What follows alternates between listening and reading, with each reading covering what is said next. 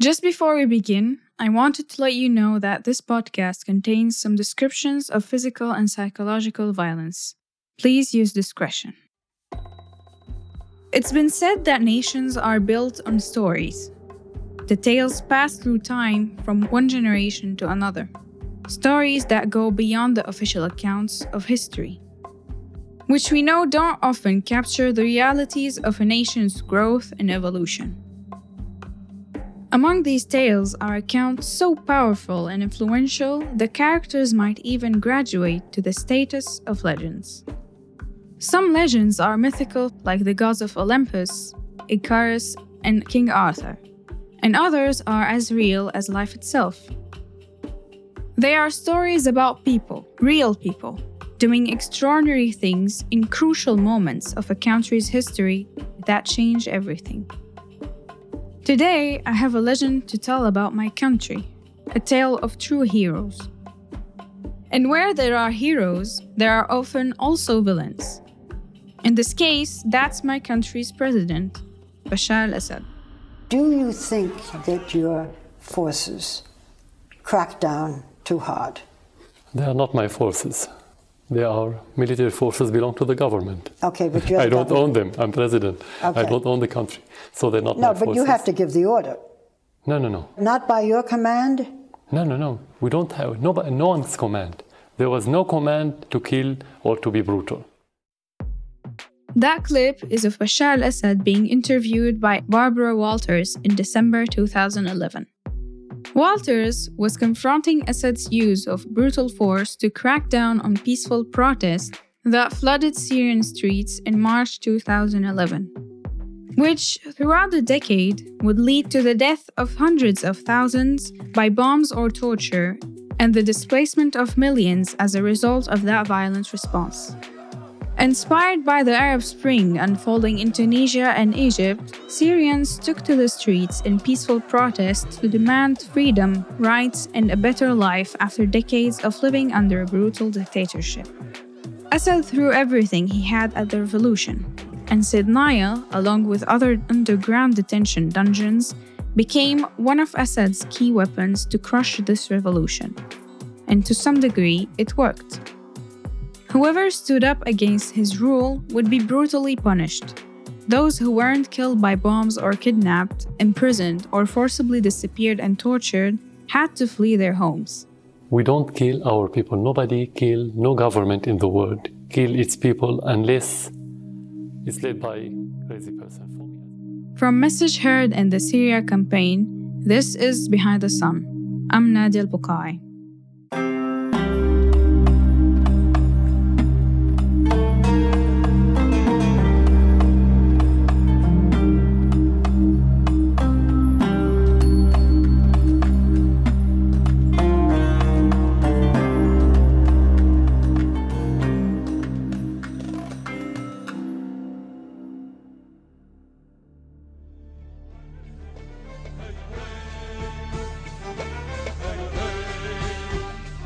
During the Assad family rule before 2011, I always felt like there were two different versions of Syria one for Assad and his loyalists, and the other for us, the Syrian people.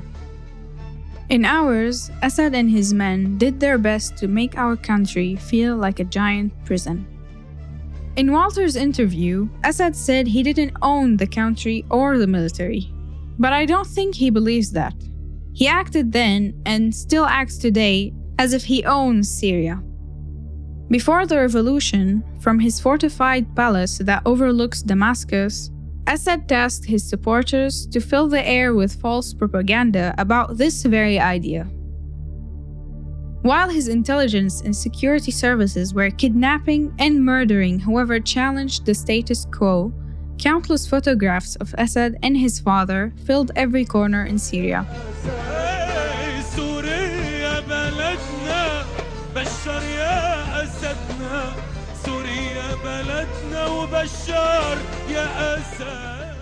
All day long on public TV and radio, Assad, whose name means lion in Arabic, had songs like the one you're hearing saying, Syria is our country and Bashar is our lion. Catchy sounds repeating over and over, everywhere, to make sure that all Syrians always remember who he is and what he's meant to represent for the people.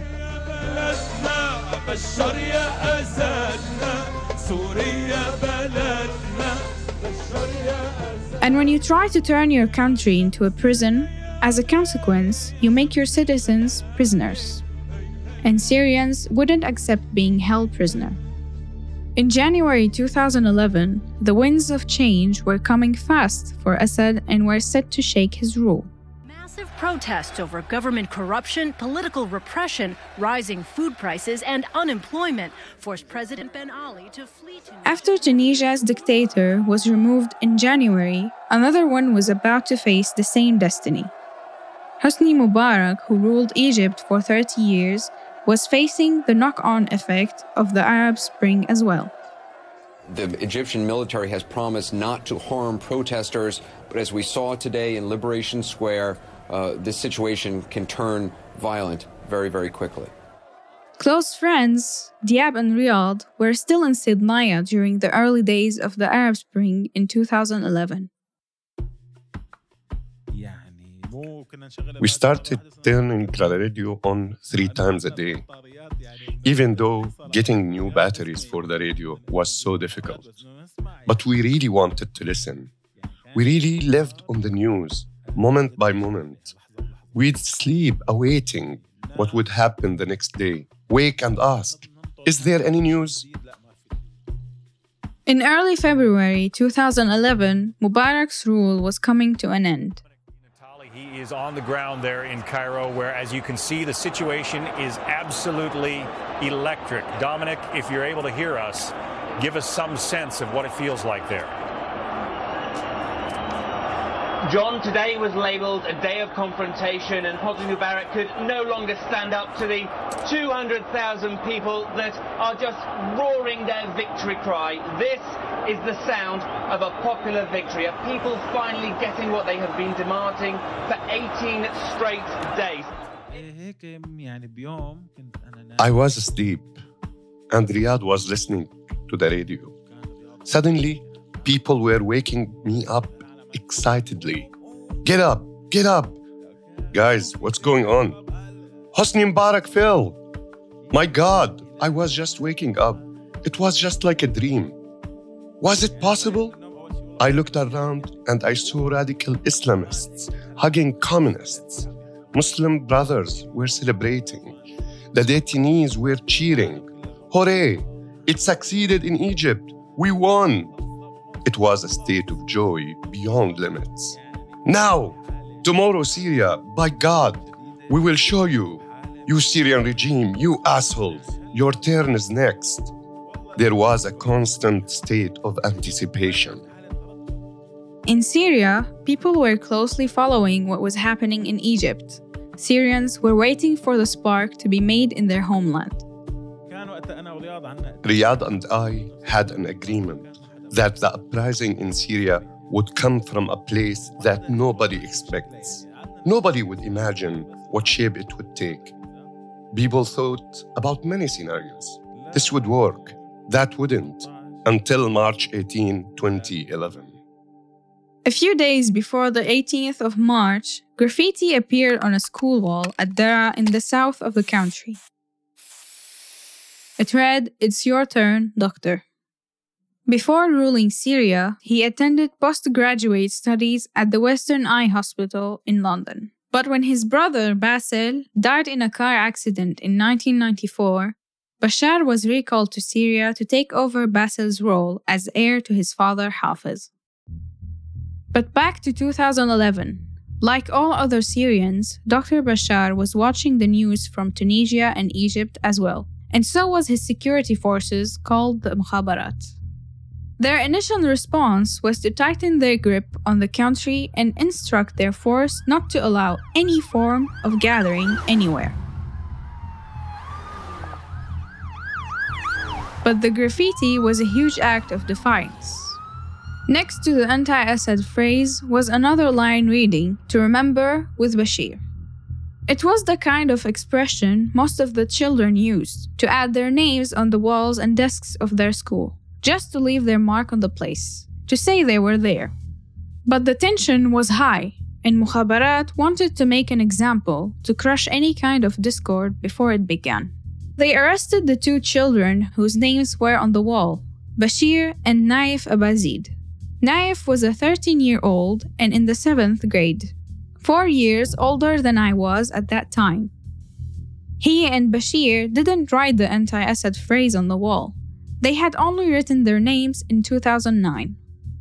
Mukhabarat tortured them to confess that they had sketched the graffiti against Assad and under that severe torture, the children confessed and had to turn in dozens of others as their accomplices. That has always been how Mukhabarat worked, forcing people to name accomplices under torture, whether or not they committed a so called crime. But this time, when the news came out about what had happened to the children, people didn't stay silent. On the 18th of March 2011, the people of Daraa took to the streets demanding the return of the children. That act was the spark, and it lit the country afire. Syria's turn in the Arab Spring was finally here. I remember those days. I remember that moment. Honestly, I was tearing up at that moment. I really cried. Every time I remember that, remember how it happened, the dream, you know, the dream had come. I couldn't believe it. The revolution had started, and we would get out and get rid of the regime like other regimes, like what happened in Egypt. Too many ideas were running back and forth in my mind. I really don't know how to describe them, but I felt that's it. It is the beginning of the end of this era.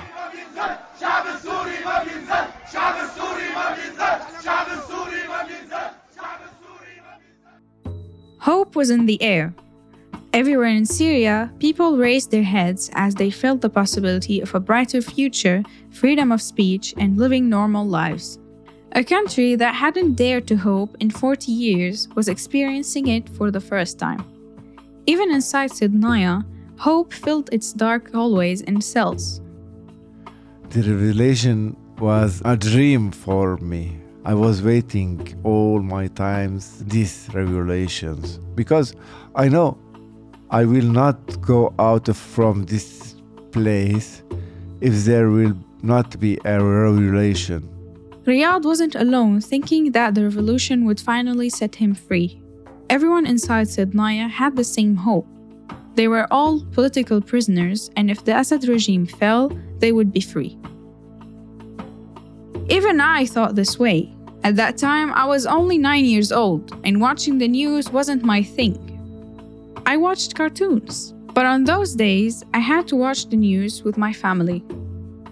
In the beginning, when I followed what was happening, I got scared. I felt that we were in danger. But when my parents told me that we are putting the dictator in his place, that Syria would be a better place without him, and the future would be mine, I jumped off my chair happily, saying, I'm in, I'm with you and these rumblings of change were shaking the core of the regime establishment. In March 2011, the revolutionary sun was rising in Syria, and Assad was trying to block it with every tool at his disposal. Elsewhere, the city of Daraa in southern Syria was again a flashpoint today. President Assad's security forces trying to crush the latest democracy uprising. But Assad's attempts didn't deter the people protesting in Daraa or those in dozens of other Syrian towns and cities who started taking to the streets. We broke this kind of wall because Assad in Syria, like kind of dictator god you cannot touch anything near him. So you feel you break this fear and finally you can speak what you want. And like you are afraid inside because you know what will happen after the demonstration but you have hope and you can change finally we can make one step toward changing this is Ghufran she was a university student during the revolution. Ghufran comes from a family with a history of local civic activism. even in university, in this class, and anywhere you cannot say what, what uh, you believe or what uh, your ideas. Only between very small groups that you trust them very much. And so uh, when you can speak, it was a nice moment to feel you can do. On the same day, the 18th of March, Fate was smiling at Diab and he got good news. He was going to be released. In the morning, they came and took me. It was a Friday. I remember that vividly. The intelligence patrols were always late on Fridays, so they took me from the cell around noon. Of course, I bid farewell to my friends, especially Riyad. It was emotional. There was sadness and joy at the same time. I felt sad. I was leaving these people behind me, but I was happy to be finally getting out. After everything that had happened, somebody could get out. I was sorry because he will go. I don't know why, but something uh, always inside me tell me, oh, he has to stay with me. I wish he stayed with me. Ah, no. I I was very happy because he, he will be free now. Diab didn't believe that he would be freed from Sednaya after what he had been through during the riots in the prison, but he had finished his sentence in full. He went home happy for two reasons. The first one was that he was freed from Sednaya, of course, and the second was that he would get to witness the Syrian revolution. Riyad also was happy because he knew that his best friend would help him from the outside. I was happy because he go out because he knew who is Riyad, the- who is this man, and I believe he will always talking about me. For the first time after five years of sleepless nights in detention, Diab would finally sleep well in a comfortable bed in his home. The first thing I remember, my first impression, was the softness of the mattress. The feeling that you are sleeping on a real soft thing, whether cotton or wool or whatever, other than the ground or the military blanket on the ground, which is very bad. You feel like you are king of the world. The first day, I was like, wow, I'm sleeping on a real mattress and covered by a clean blanket. I felt like a bird in a little nest in his little house. This is home. This is what I want. Like a bird returning to his house or his nest. That was my first impression. In the streets, armed, plainclothes regime supporters, known to Syrians as Shabiha, were assisting regime forces to suppress the revolution. Many demonstrators at that time witnessed violence and enforced disappearance. My family, my siblings tried their best to keep me from participating in any protests or in anything at all. You paid the price. You were imprisoned for five years. You shouldn't participate. My mom told me that she cried a lot for me. So just respect my tears and the pain I felt for you. Don't participate in any of these protests. I don't want you to be taken away from me again. At first, I respected my mother's feelings. A mother who didn't see her son for five years and suffered all of this. I didn't want to hurt her again. The tears of Diab's mother couldn't hold him for long. This was a historic moment for Syria. Syria was in a state of complete revolt. After a while, I couldn't take it anymore.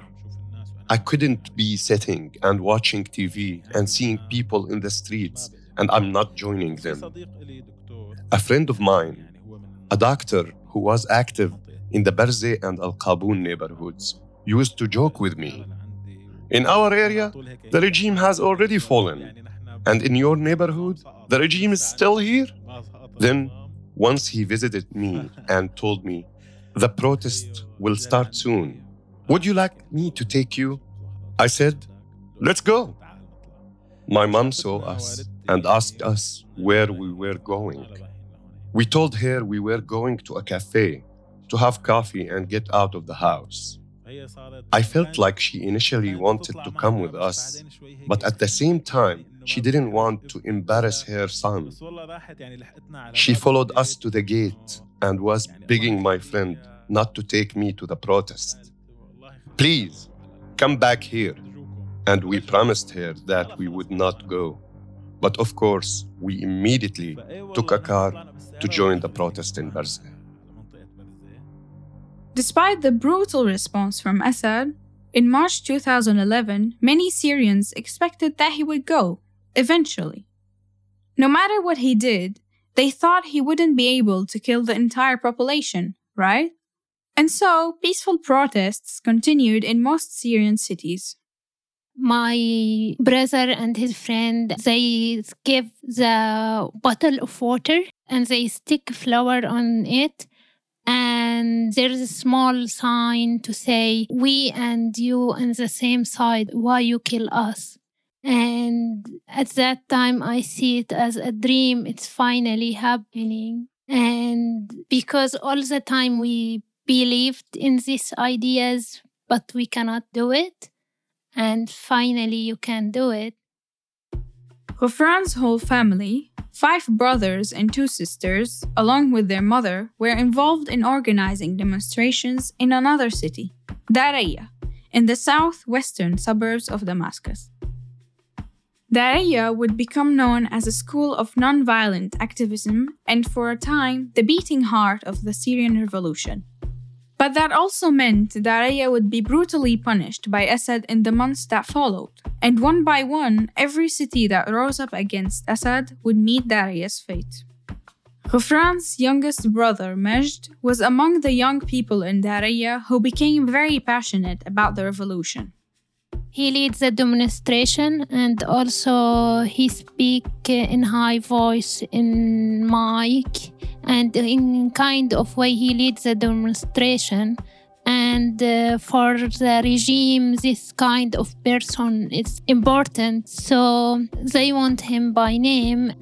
Because in syria first moment to start the demonstration is the most difficult one and so the person who uh, will start it regime always want him by name because they know people will follow him Mukhabarat collaborators were working day and night trying to locate the leaders of the demonstrations in hopes of stopping them or at least diminishing their impact. They tried everything random street arrests, house arrests, phone tapping, everything they start searching for him.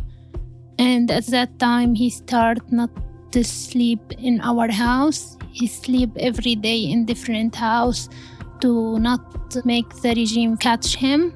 Like all the brave people in Daraya who marched together without fear of Assad's forces, they supported each other against the heavy hands of Mukhabarat we start a group of women to go also to visit families who have detainees and to support them because uh, my family has this situation of detention from 2003 so we know how uh, difficult it is. So uh, we start to go to that to go to visit these families to support them to show them they are not alone When Sednaya detainees rebelled in March and July 2008, the regime was in its utmost power. But during the early days of the revolution in 2011, Assad's men were floundering in their failure. They seemed to not know what the right move should be.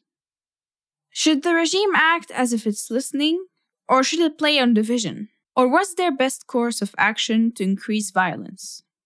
The reality was, the regime didn't have the luxury of time. Ben Ali of Tunisia fled his country after four weeks of protests. Mubarak of Egypt stepped down in 18 days. Libya was on fire. Yemen was revolting. And Syrian tensions had been growing for weeks now. So Assad started working through his playbook. What one refugee recently asked our CNN correspondent, Arwa Damon, why is our president killing us? They ask that daily in Syria, and daily they are answered with lies and with gunfire and with torture. Now, I've mentioned this before, but among Assad's lies was this act of fake listening. On the 21st of April 2011, Assad ended the state of emergency in Syria that had been imposed on the country since 1962. Consequently, he abolished the State Security Court, the same infamous court headed by Faiz al-Nouri, who sentenced Riyad al-Diab to years in prison. Assad wanted to create a new narrative that he was serious about reforming the country and that he was listening. At the same time, Assad started to promote a counter narrative that protesters weren't peaceful, that they were paid by the West and other outside powers, that the scenes of violence against protesters were fabricated in the studios of Al Jazeera in Qatar. Spokespeople of the regime kept repeating these lies in the media, insisting that Syria was a victim of a universal conspiracy to bring it to its knees and that his forces were fighting armed protesters. I was living in Al Hajar al Aswad, which is in uh, Damascus area, and every Friday there is revolution. Protesters after Jum'ah Salah, they are going out to say Allahu Akbar, يسقط بشار al-Assad, يسقط النظام. يعني you know what is in, in, in English, no Bashar al-Assad, no Bashar regime anymore. This is Abu Imad. He was a Syrian army engineer at that time. He had been serving in the Syrian military since 1996. I see how the intelligence and the police and the army dealing with this kind of people because I was living there in the same area and my flat was the last flat. Okay, so I can go to the roof and I see what is happening. They choosing yani the military or snipers, but from where these snipers, nobody knows. I saw them. I saw them on the other roofs. Snipers belong to the government, to the regime, and they didn't shoot for example, they didn't shoot anyone from the protesters who's carrying the, the labels or flag or he's shouting. No, they choose one kids for 10 or uh, 12, uh, 11 years. They choose a big woman. They choose a very old man. They, they are shooting just to make the people very angry from the situation. These actions were repeated everywhere in Syria. Eight days after abolishing the state of emergency, a child named Hamza Khatib, who was 13 years old, was participating in a protest with his family in Daraa. In the chaos of the shooting, Hamza's family lost him between the panicking protesters. When things became quiet, they searched for his body in the streets but didn't find anything. They searched for him at home, in the alleys, everywhere, there was no trace of him. They later found out that the Air Force intelligence had taken 13 year old Hamza behind the sun. He was held inside a secret detention center.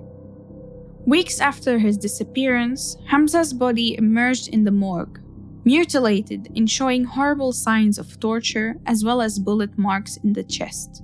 Little Hamza became the first high profile case of forced disappearance and death under torture in the Syrian Revolution.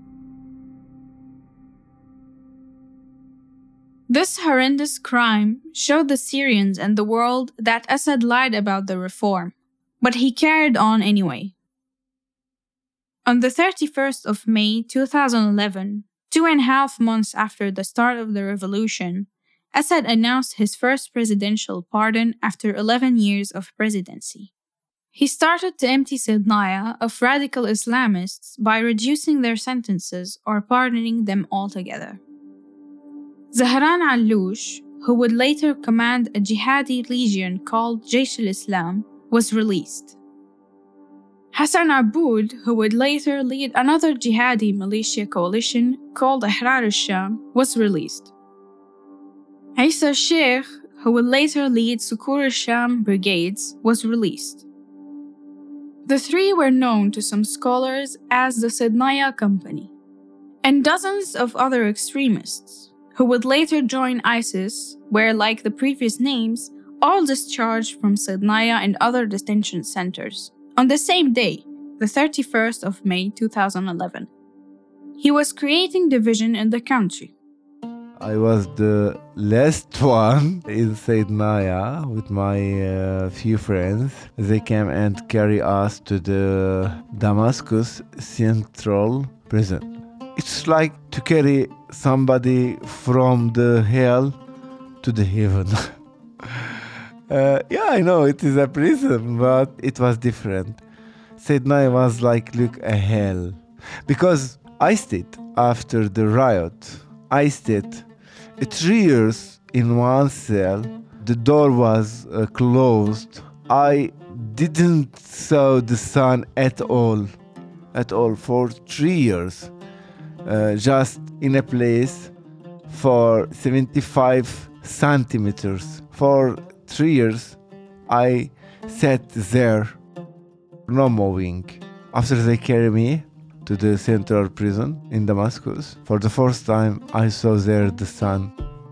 I looked up and I saw the sky, a blue sky. I was forgotten that the sky itself, how it is. Riyad wasn't freed from Sednaya like the radical Islamist detainees.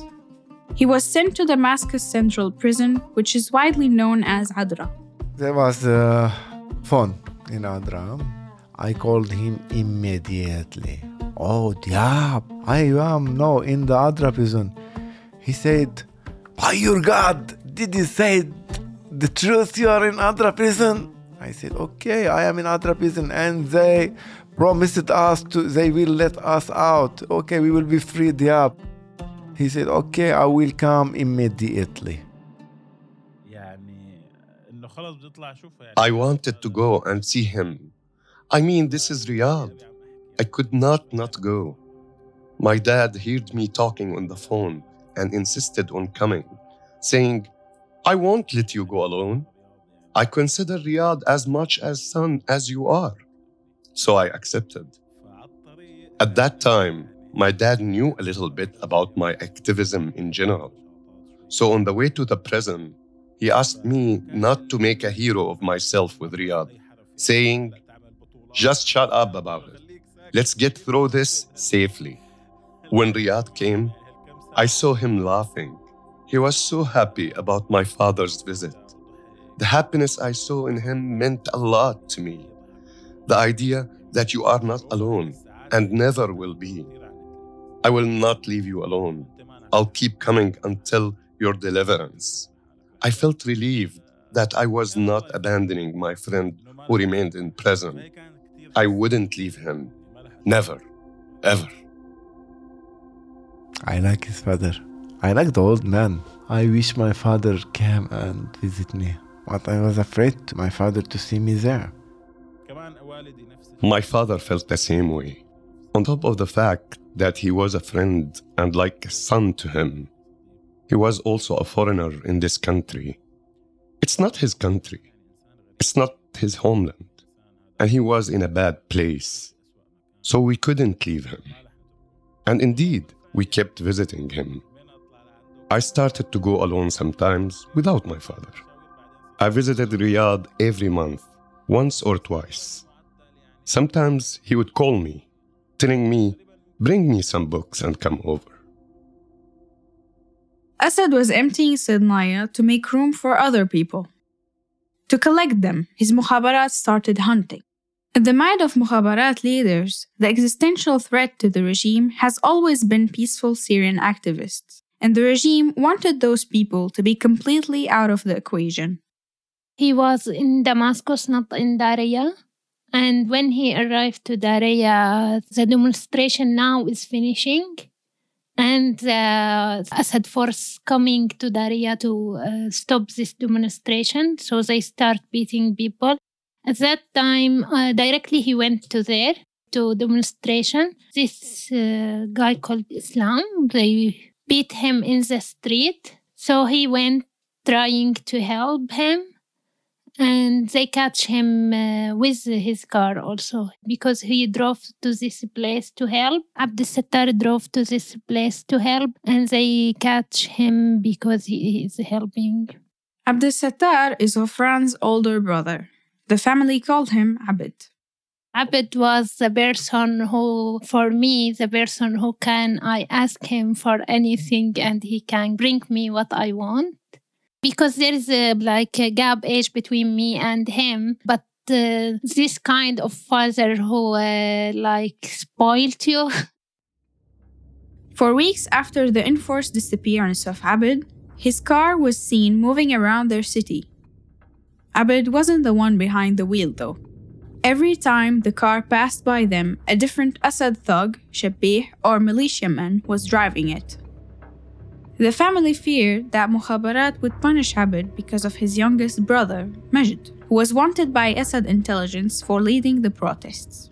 We have this fear and we hope not to happen, but I think it's happened. Because when they took him, you don't know what happened after only you start research and collect information from people who saw what happened because not allow for any syrian to ask about detainees where he is or what happened or if we can see him Ghufran's family knew Abed was taken by the notorious Air Force intelligence. We start to go to the place where they catch him and we ask people who saw the what happening to be sure what happened. We ask the person what did he see and if uh, he can tell us something. Uh, also, after that, we tried uh, to help him to know if we can help him. But after only when we are very sad and busy with Abed and what happening, another tragedy happened that uh, they catch Majid. Majid hadn't been staying in the family house since he knew that Mukhabarat henchmen were after him. As I said before, he was very cautious, but caution wouldn't protect Majid for long. They arrest Majid in, in the following months after uh, didn't Majid was forced to give himself up as his friend had earlier been arrested by the Mukhabarat, who had uh, threatened uh, to kill him unless my brother Majid gave himself up. In June 2011, three months after the beginning of the peaceful revolution, the regime's violence against protesters had reached new bloody levels and Syrian army tanks filled the streets where protests were taking place. After weeks of being ordered to fire into crowds, more and more soldiers don't want to shoot anymore. Many are defecting and fleeing. Refusing orders to fire into their countrymen and women, some soldiers started defecting. Some would go to neighboring Turkey, while others would join the ranks of protesters, using the weapons they fled with to defend themselves from Assad's tanks and snipers. This phenomenon would later become known as the Free Syrian Army. When the Syrian army began to show signs of disintegration, Assad turned to his axis of resistance allies, Iran and Hezbollah, for backup.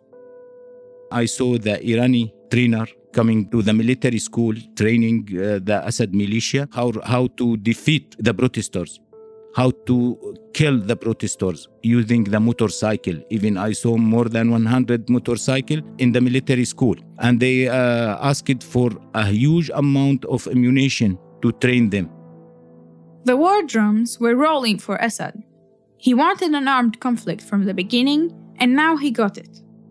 A war that would blur the lines between right and wrong and allow him to look like a legitimate president defending his country from the insurgents.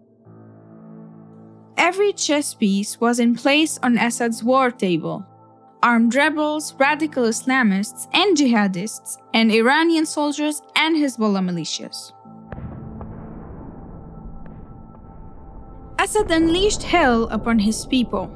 He threw everything at them barrel bombs, air bombs, and plain machine guns. On the ground, his tanks and militiamen burned the streets to the ground. The slogan Assad or we burn the country, which was chanted by Assad's loyalists in Shabiha, would later become a reality. And away from the cameras and the eyes of the world, his mukhabarat went on to wage a silent war on the people. They brought Majid on the street of Daraya and they forced Majid to call uh, a lot of his friends. They tried to catch people the same way, but the news was uh, that Majid catch.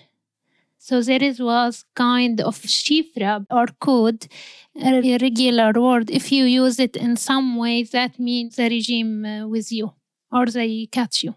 And I know that from my brother. I call him directly because I heard this news and I hope it's not correct. So I was happy when the, his phone rang because usually mukhabarat make the phone not work. So I said, oh, he is safe. But when he answered hello and second word, when he said Ahlin, I know that he's not not this his voice and i said him are you safe and he said yes even he said yes I, I know from his tone and from his personality i know he is not safe this tactic of luring activists from hiding using phone calls from friends was used often by the intelligence forces at the time a primary example in the city of Daraya itself was 24 year old Ghayath Matar, one of the icons of the Syrian revolution. Ghayath was a lead organizer of the protests during which roses and water bottles were handed out to soldiers that Assad sent to fire at protesters. His trailblazing peaceful activism earned him the nickname Little Gandhi, but it also sealed his fate.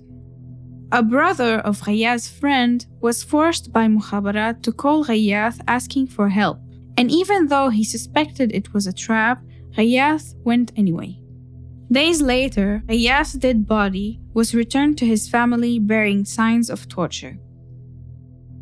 Assad's mukhabarat went on to kidnap, disappear, and torture more, filling Sednaya and other detention centers with activists, politicians, defected soldiers and officers, and ordinary citizens whose only crime was being from an area that rose up against Assad. To them, every remaining non violent activist like Ghayath and Majid, was a potential target.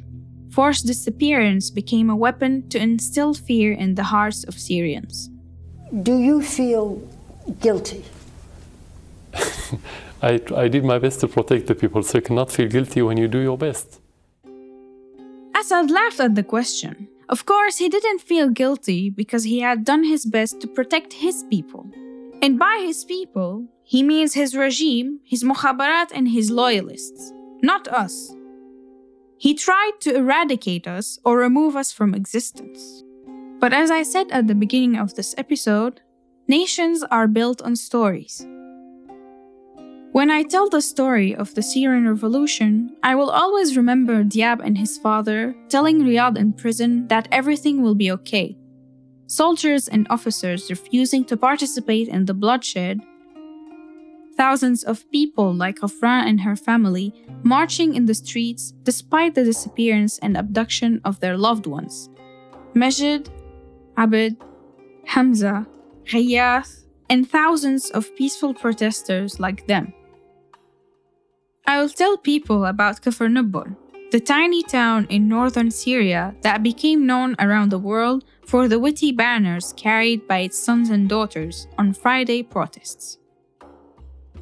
I will talk about the white helmets, ordinary men and women across Syria who rush into the aftermath of bombs to pull civilians from under the rubble. I will talk about the heroic doctors and nurses who, after the systemic, deliberate targeting of hospitals by the Syrian regime, moved hospitals underground into caves and basements to continue saving lives. I will also remember my feeling when I was nine and was holding my father's hand in a demonstration in our village for the first time in our lives. I remember asking him if I could clap and chant with the people, and him saying, Of course. I remember how I screamed, how it felt so good to be angry at Assad and his regime and exhaling his existence and fear off my chest. To say no aloud. Some would say the Syrian revolution is like the legend of Icarus in Greek mythology. Icarus had wings made of wax and feathers to help him escape from imprisonment. He liked flying and kept going up, but he got so close, too close to the sun. The bright star melted the wax that had kept his wings, and Icarus fell towards the water. But our Icarus hasn't died yet. Despite the damage in his wings, he refuses to give up. He's trying to get back up again. Syria's Icarus hasn't ended his journey yet. And so does Riyad, Diab, Ghufran, and Abu Imad. Their stories haven't ended yet. Next week on Behind the Sun, we will continue with Ghufran and Abu Imad in the underground network of prisons run by Assad's Mukhabarat, and we will learn more about Riyad's health and Diab's luck that saved him from death.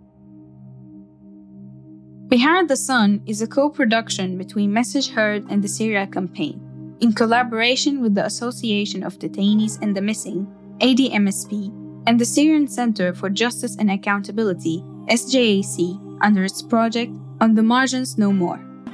The series is written and produced by Muhammad Farouk. Thank you to Ranim, Ola, Sarah, Maze, and Rory from the Syria campaign, and Raha from ADMSP for helping put this series together. Voiceover for Diab was presented by Mahmoud Nawara. Editing, mixing, and sound design was done by Eric Zaba and Ivan Eastley. Additional production support from Molly Freeman, Tom Biddle, and Lincoln van der Westhuizen. Sandra Ferrari is the executive producer. The theme music is by Milo Evans. My name is Nadia Bukai.